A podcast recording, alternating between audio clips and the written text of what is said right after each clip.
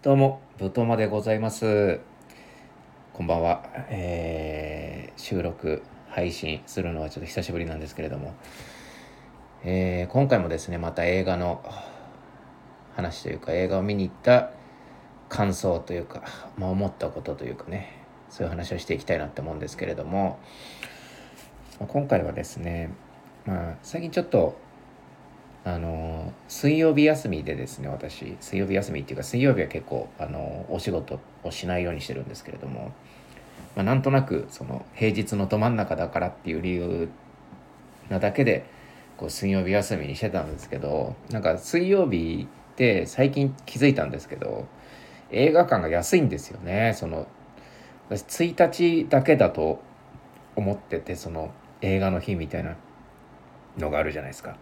と思ってたんですけど結構ねその都内私都内に住んでるんですけど都内のねほとんどの映画館が水曜日結構あの1200円で見れるみたいな感じなんですよね。なんでああじゃあちょっと映画行こうかなってちょっと思い出して最近ちょっとよく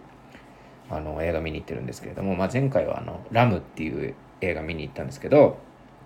まあ、今回は3週間ぶりくらいかな。3週間ぶりくらいで見に行ったんですよね。そのバビロンっていうあの映画を見に行ったんですけれどもこれアップリンクっていうとこでやってて吉祥寺っていうとこにあるアップリンクっていうところが結構比較的新しい映画館なんですけどもそこに見に行ってですね結構面白いって面白いっていうよりはもう食らったって感じですよね。なんかこう食らわされたぞっていうあの衝撃を食らったっていう感じの作品ですね。だからまあ、どっちかっていうとそのなんか映画としてその作りが面白いとかさまあ自分は結構タランティーノとかねあの好きなんですけれどもなんかそういう作りが面白いとかさおしゃれだとかさうんあの大どんでん返しだだとかさそういうことそういう作品ではないんですねこの「バビロン」っていう映画は。うん、でなぜあのこの映画を見に行ったかってていうとなんかこうフィルマークスとかさなんかこう映画の情報をこう漁ってて、まあ、あらすじとかなんかこう映画のこのパッケージの醸し出す雰囲気とかあるじゃないですか。ああいうので結構その映画これ見ようって思ったりするんですけどあとまあ場所とかもねあるんですけれどもその映画館の場所とかね。そういうのを見てなんかこう結構見た感じその青春じゃないですけどなんかこう閉塞感というかさ。なんかそういう作品好きなんですよね。うん。なんかこう、まあ、差別だったりだとかなんかこう例えば住んでる場所があ貧乏だとかさ。すげえあの親両親が暴力振るってくるとかさ。なんかそういうところでなんかそのすごい弱いその力が弱いというか、まあ、そういう人たちがすごいなんか権力とか、まあ、暴力とかさ力の暴力とかそういうものになんか葛藤してる作品っていうのはすごく好きなんですよねなんか。うんまあ、のケスっていうあのケンローチ監督の「ケス」っていう映画があってそれなんかも結構少年が結構ねそのなんか炭鉱法の町ですげえなんかこう兄貴とかが暴力的でとか将来は炭鉱夫になるのが結構その空気というかそういうことでなんかこう決まっててみたいなでもなりたくねえみたいなどうすりゃいいんだみたいな感じのところでもがくみたいなやつがすごく好きなんですよ。でこの「バビロン」もなんか見た感じまあその移民のねそのジャマイカの人たちがそのロンドンイギリスのロンドンにその移住してでそこであの差別を受けるっていう作品ででもなんかこう自分たちのそのルーツであるそのレゲエでそのなんかこう居場所を作っていくみたいな感じのあらすじだったんであこれはちょっと好きな感じかもしれないと思って見に行ったわけなんですけれども、まあ、今話したようにこれをこの作品はですね結構人種差別というかまあその差別を扱った作品で、まあ、黒人差別ですよね。をなんかこう工夫なしにこう物理攻撃で殴られた感じのなんだろうな伝わり方というか結構黒人差別の作品って結構ね自分はいろんな作品見てきたんですよ。それこそさっき言ったタランティーノもそうだしよく扱うしそのファレリー兄弟のそのあれかグリーンブックとかさあとあのスパイク・リーのあの「ドゥ・ザ・ライト・シング」とかねそういう映画とか見て面白いなとかさこれきついなとかさいろいろこう感じてきてたんですけれどもやっぱそのそれらの作品ってやっぱこうなんか作品としての完成度というかさまあ、このバビロンが完成度低いってわけじゃないんですけどなんかこう技術というかさ技術力が高いんですよねやっぱタランティーノもそのスパイク・リーもさそのファレリー兄弟も。でやっぱそのそこをなんかこううまくその差別っていうところをエンターテインメントとか、まあ、ジョークであるとかそういう部分に昇華させてきて作品としては素晴らしいって思ったし伝わるものもあったんですけれどもなんかこうこの「バビロン」っていう作品はそういう冗談とかも一切抜きでなんかもうこうふざけんなみたいな感じのそのなんか、まあ、感情というかさなんかそのうん。ハンマーみたいなもんでぶん殴られた感じはありましたよねすごく。見てて。だそういう作品だなって思ったんですよ。だから結構ねこういうなんだろうな自分は結構その映画のその解釈とか喋るの好きなんですけれどもまあ言ってみればやりづらいというか 喋り言語化しづらい作品ではあるんですけれども、まあ、あえて、まあ、そこをやっぱごまかすのがやっぱ私のね得意分野ではあるので。ちょっといろいろ感想というかね思ったことを喋っていきたいなと思うんですけれどもまあこれどういう話かっていうと、まあ、あらすじですかねあらすじっつってもまあ、まあ、結構ねそのストーリーっていうストーリーがそこまでガチッとしたものがなくって一応この作品のあらすじにはそのブルーっていうあの人が出てくるんですよ。そのまあ、大まかなストーリーとしてはそのアイタル・ライオンっていうねそのサウスロンドンってその移民がねそのジャマイカの移民が住んでる町のその青年のブルーがねそのいてそのブルーが所属するそのレゲエユニットがそのアイタル・ライオンっていうグループでそこを中心に描かれていくんですけれどもなんだろうなこう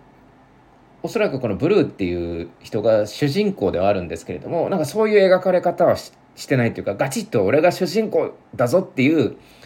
見せ方は特にしてないんですよねこの映画。多分意図的なのか分かんないですけれどもそこがちょっとなんだろうなこうお芝居ではあるんですけれどもちょっとドキュメンタルっぽいなんかこの生々しさみたいなのを感じるちょっと要因なんじゃないかなって一個思ったのがあるんですよね。なんかこう、うん、見ててあこれあそうかこれ映画か。芝居してんのかこの人たちって。思う忘れるくらい芝居してるの忘れるくらいこうただただこうなんだろうな。アイタル・ライオンっていうグループがいてでこのブルーっていう人がいてとか仲間でビーフィーとかいるんですけれどもいろいろ。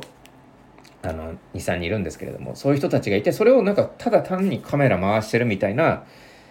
いうふうに見えるんですよね。なんかすごくこう生々しいんですよ。撮り方とかも。うん、だからまあ普通のそれこそあのタランティーノの映画とかでもそうですけれどもまあドラマとか映画とかって大体主人公は俺だっていう感じの演出するじゃないですか。なんかね。そういうのがない。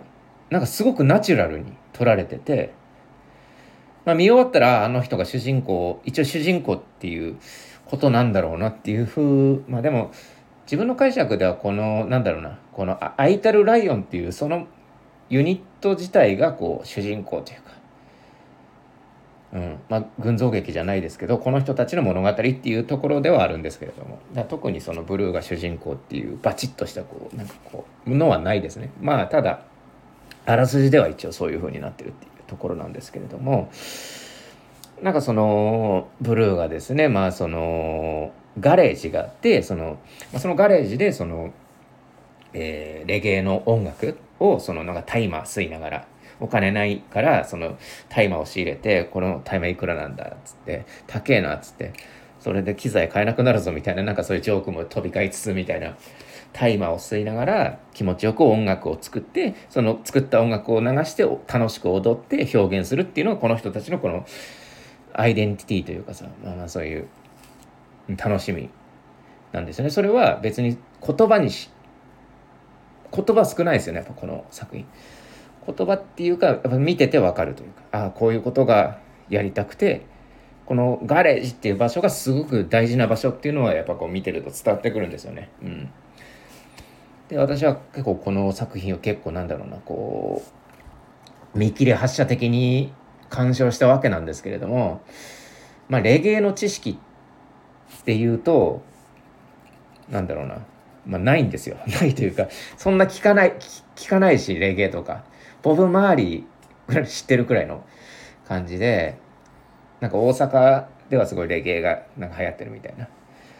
なんかすごいレゲエのなんか昔そのお台場のイベント施設で働いてた時にあのなんかお台場でなんかレゲエのイベントみたいなのやるんですよね。でそれレゲエのイベントやるとなんかこうすげえなんかあのやからというかそのレゲエキッズたちがすごいなんかこ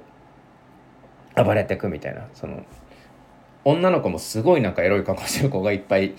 れてななんなんだこれはみたいな感じであれはレゲエの祭りに来てる人たちだみたいな感じになってあそっかなるほどなそういうレゲエっていうのはそういう開放的な音楽なのかっていう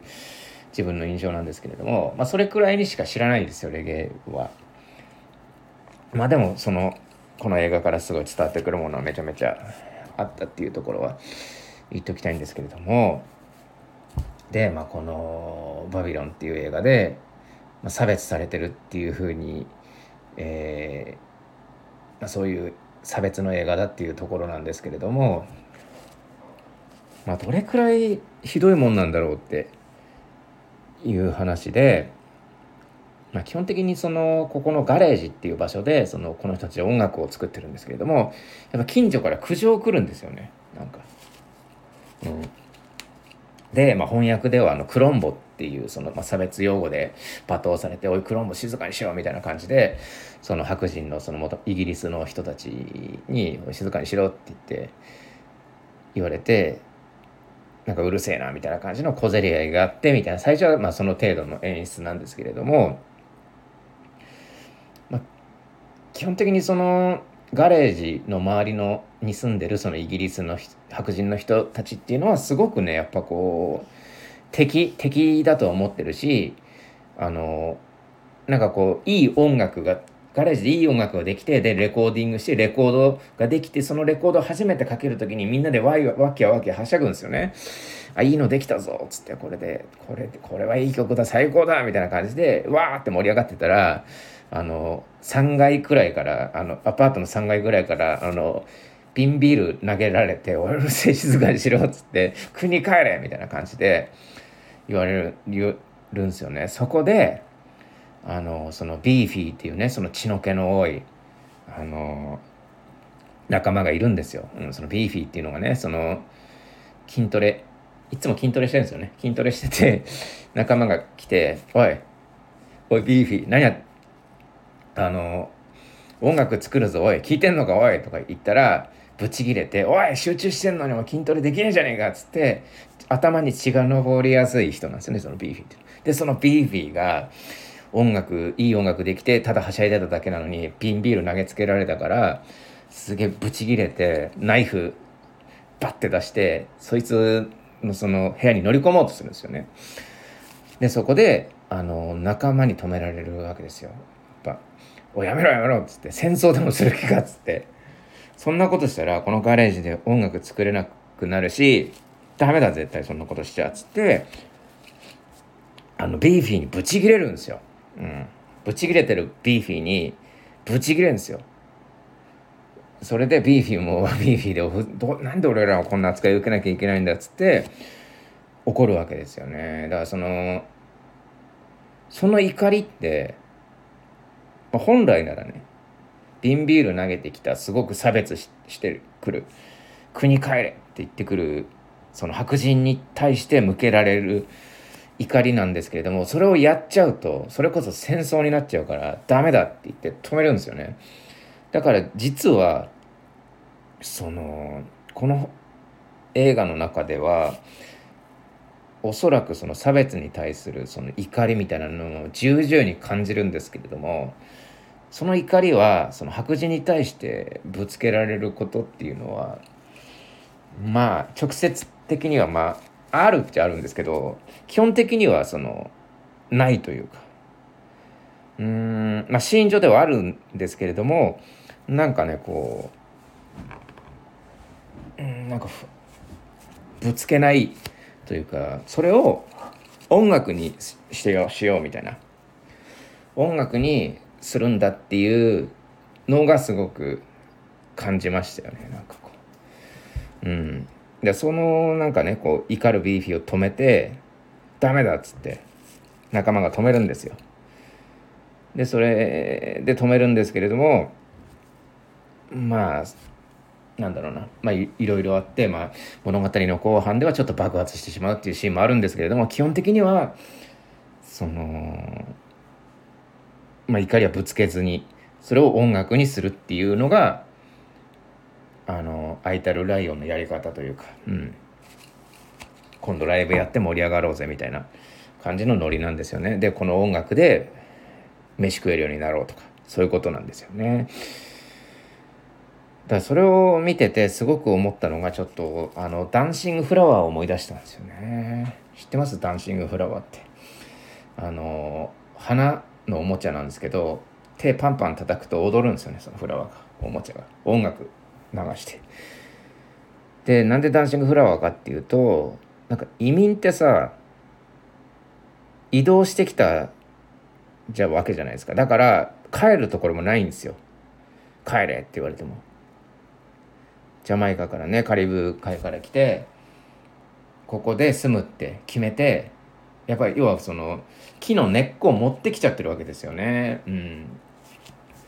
でそこで帰れって言われても帰るところもねえし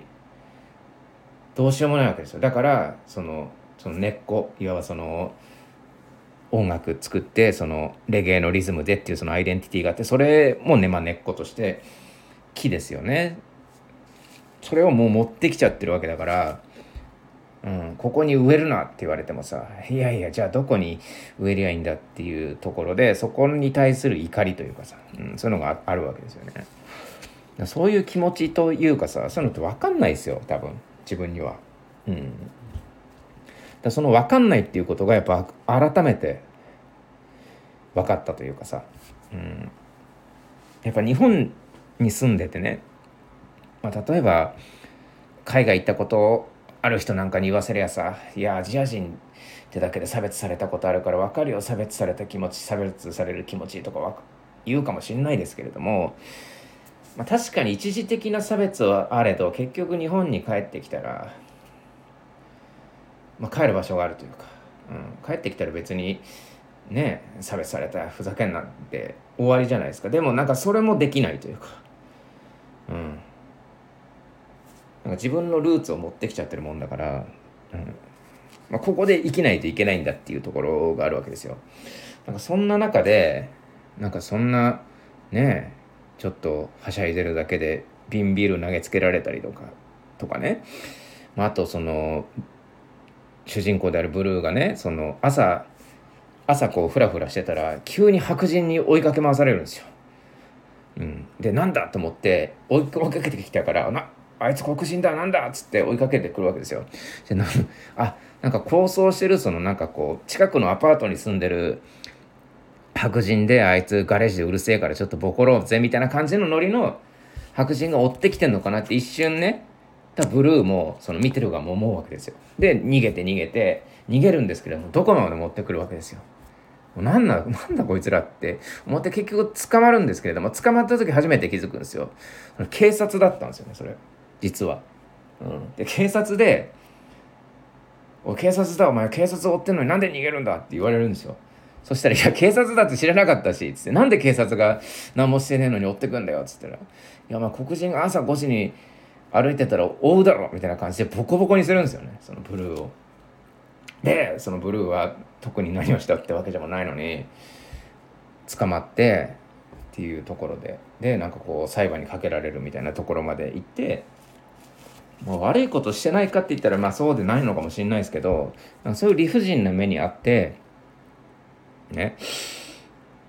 でなんかそういう状態でっていうのはちょっとすごくきついというか、うん、分からん。自分もう40年生きてきてますけれどもこの気持ちを分からんぞって思ったんですよ。体験したこともないしこれから体験することもないかもしれないですね。これくらいのひどいというかうわーっていう感じのことっていうのは。うん。なんでまあ一個その学んだことというかまあ、いろいろ黒人差別の映画とか作品とか見てきましたけれどもやっぱ分からんのだなって思いましたね。うん自分が体験したところでまあそういうアイデンティティを侵されるみたいなところの体験で言うとですねまあこれはもう本当になんだろうなまあ、昨今で言うと、まあ、大しても本当ギャグ、ギャグというかさ、まあ、冗談くらいの感じのレベルの話なんですけれども、なんかその、いとこっているじゃないですか。まあ、結構、まあ、皆さんいらいらっしゃると思うんですけど、うんと、父親のそのお兄さんかな？の子供っていとこじゃないですか。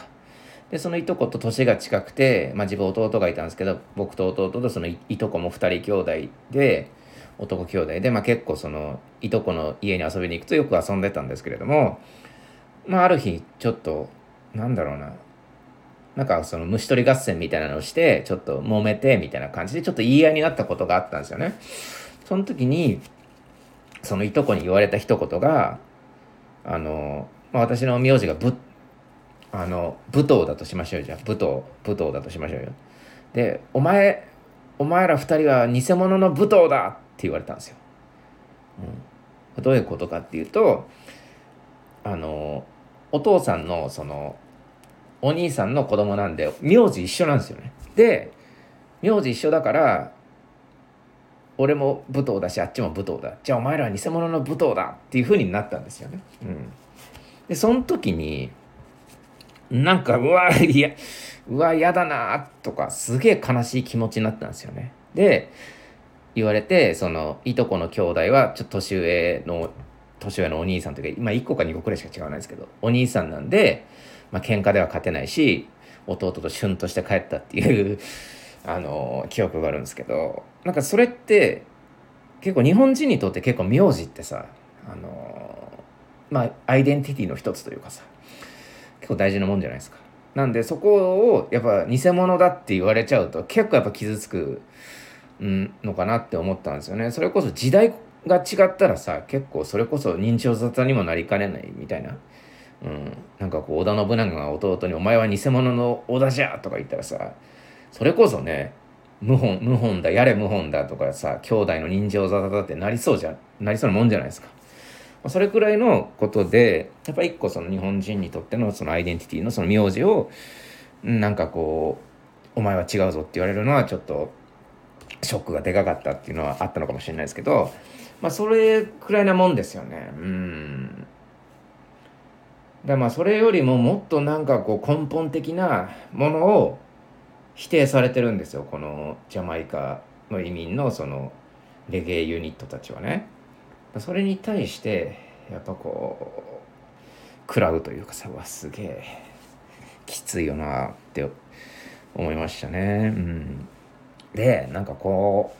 うのその作品を見てねちょっと考えてたんですよねちょっと帰りながら。そこで思ったのが結構日本人についての話になるんですけど日本人ってさあなたにとってのアイデンティティって何ですかとかさ。アイデンティティってなんか同一性？同一性っていう意味だっけかな確か。うん。自分が自分であるみたいな。これが私だみたいな。自己性みたいなことですよね。うん。で、まあ、このアイデンティティっていう言葉結構まあ小難しい言葉なんですけれども、まあ、この映画を見ててもわかるんですけれども、このアイテルライオン、主人公のブルーのアイデンティティっていうのは間違いなくその大麻を吸大麻であるとか、その音楽であるとか、そのガレージであるとか、家族であるとかっていうのは、すごく色濃くわかるんですよね。うん。あ、これだなって。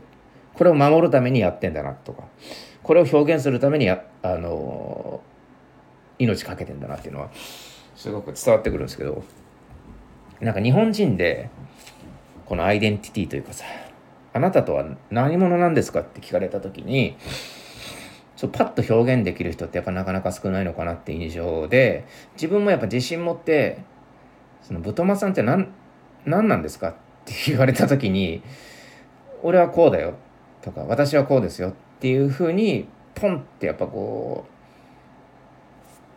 う端的に出せないというかさ、うん、っ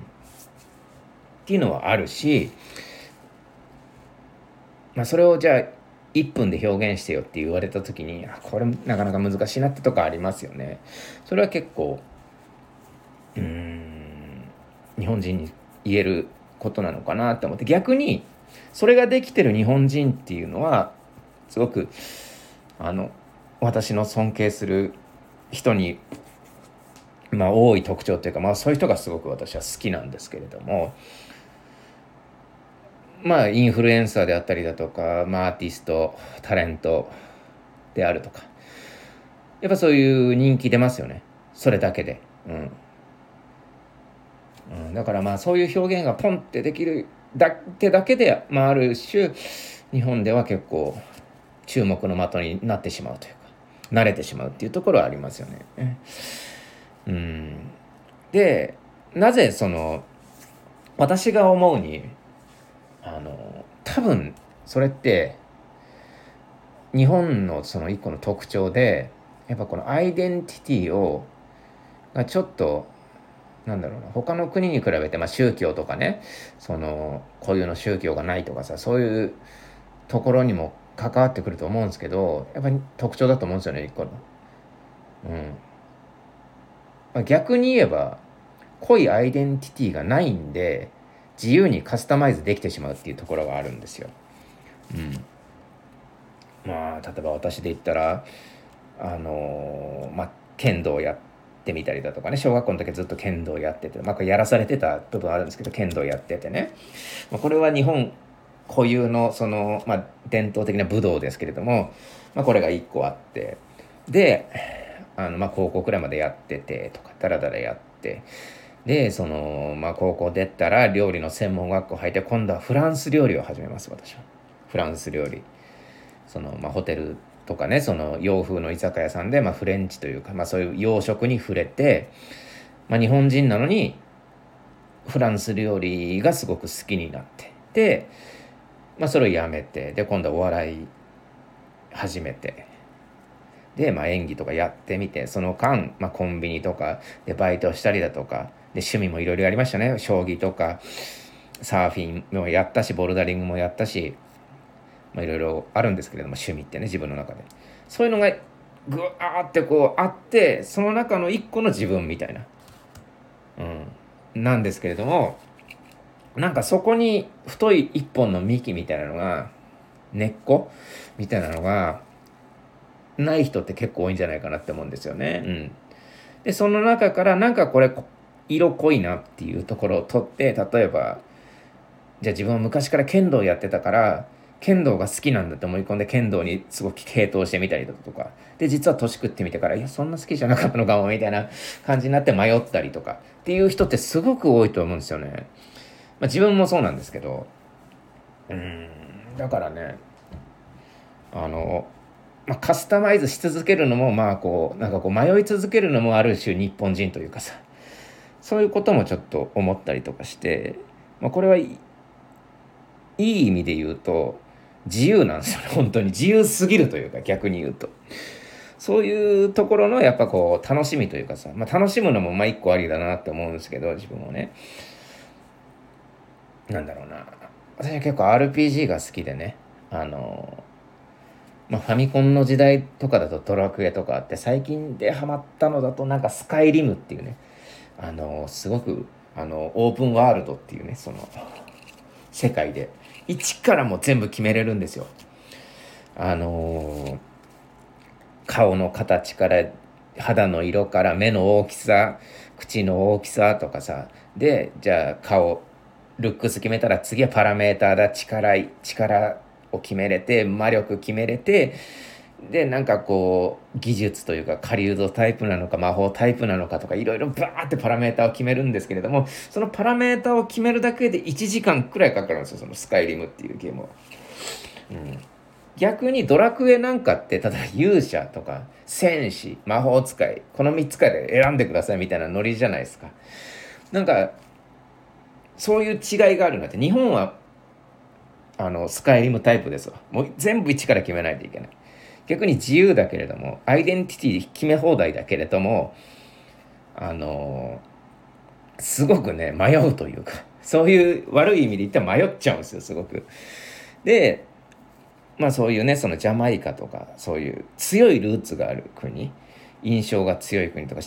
根強い宗教があってとかこの宗教をなんか保護にすることなんか結構その家族失うレベルのひどいことだぞっていう、まあ、国もあるわけじゃないですか。そういうところに比べるとまあ決め放題っていうところありますよね。そういうことをねちょっと考えながらねあのー、この「バビロン」っていう映画を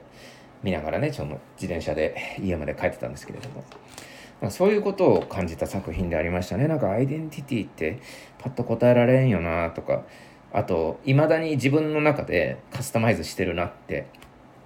思いましたなんで今回はちょっとそういうところをねちょっとアイデンティティについて考えさせられたっていうところはありましたよねでまあこの映画はすごく物理攻撃的にその、まあ、怒りというかそのそういうものが感情がバチコイ食らうような映画だったっていうところをお伝えして今回は、えー、終わりにしたいと思います。まあ、これ見れる映画館少ないんで、まあ、なんかこう微妙ですね本当に。今その都内では渋谷と吉祥寺くらいでしかやってない作品なんでな、まあ、でこの映画はなんか最近公開になったんですけれども日本で。もう1980年くらいの映画なんですよね。だ自分が生まれる前の映画ですよこれ。が今更になって急に日本で公開しだした。この意味はちょっとよくわからないんですけれども調べてないんであれなんですけど。なんか意味があるのかなとか思ったりとかしてだからこういうねあの作品も見るのも面白いなと思ってたっていう話でございました、えー、今回以上でございます。どうもありがとうございました。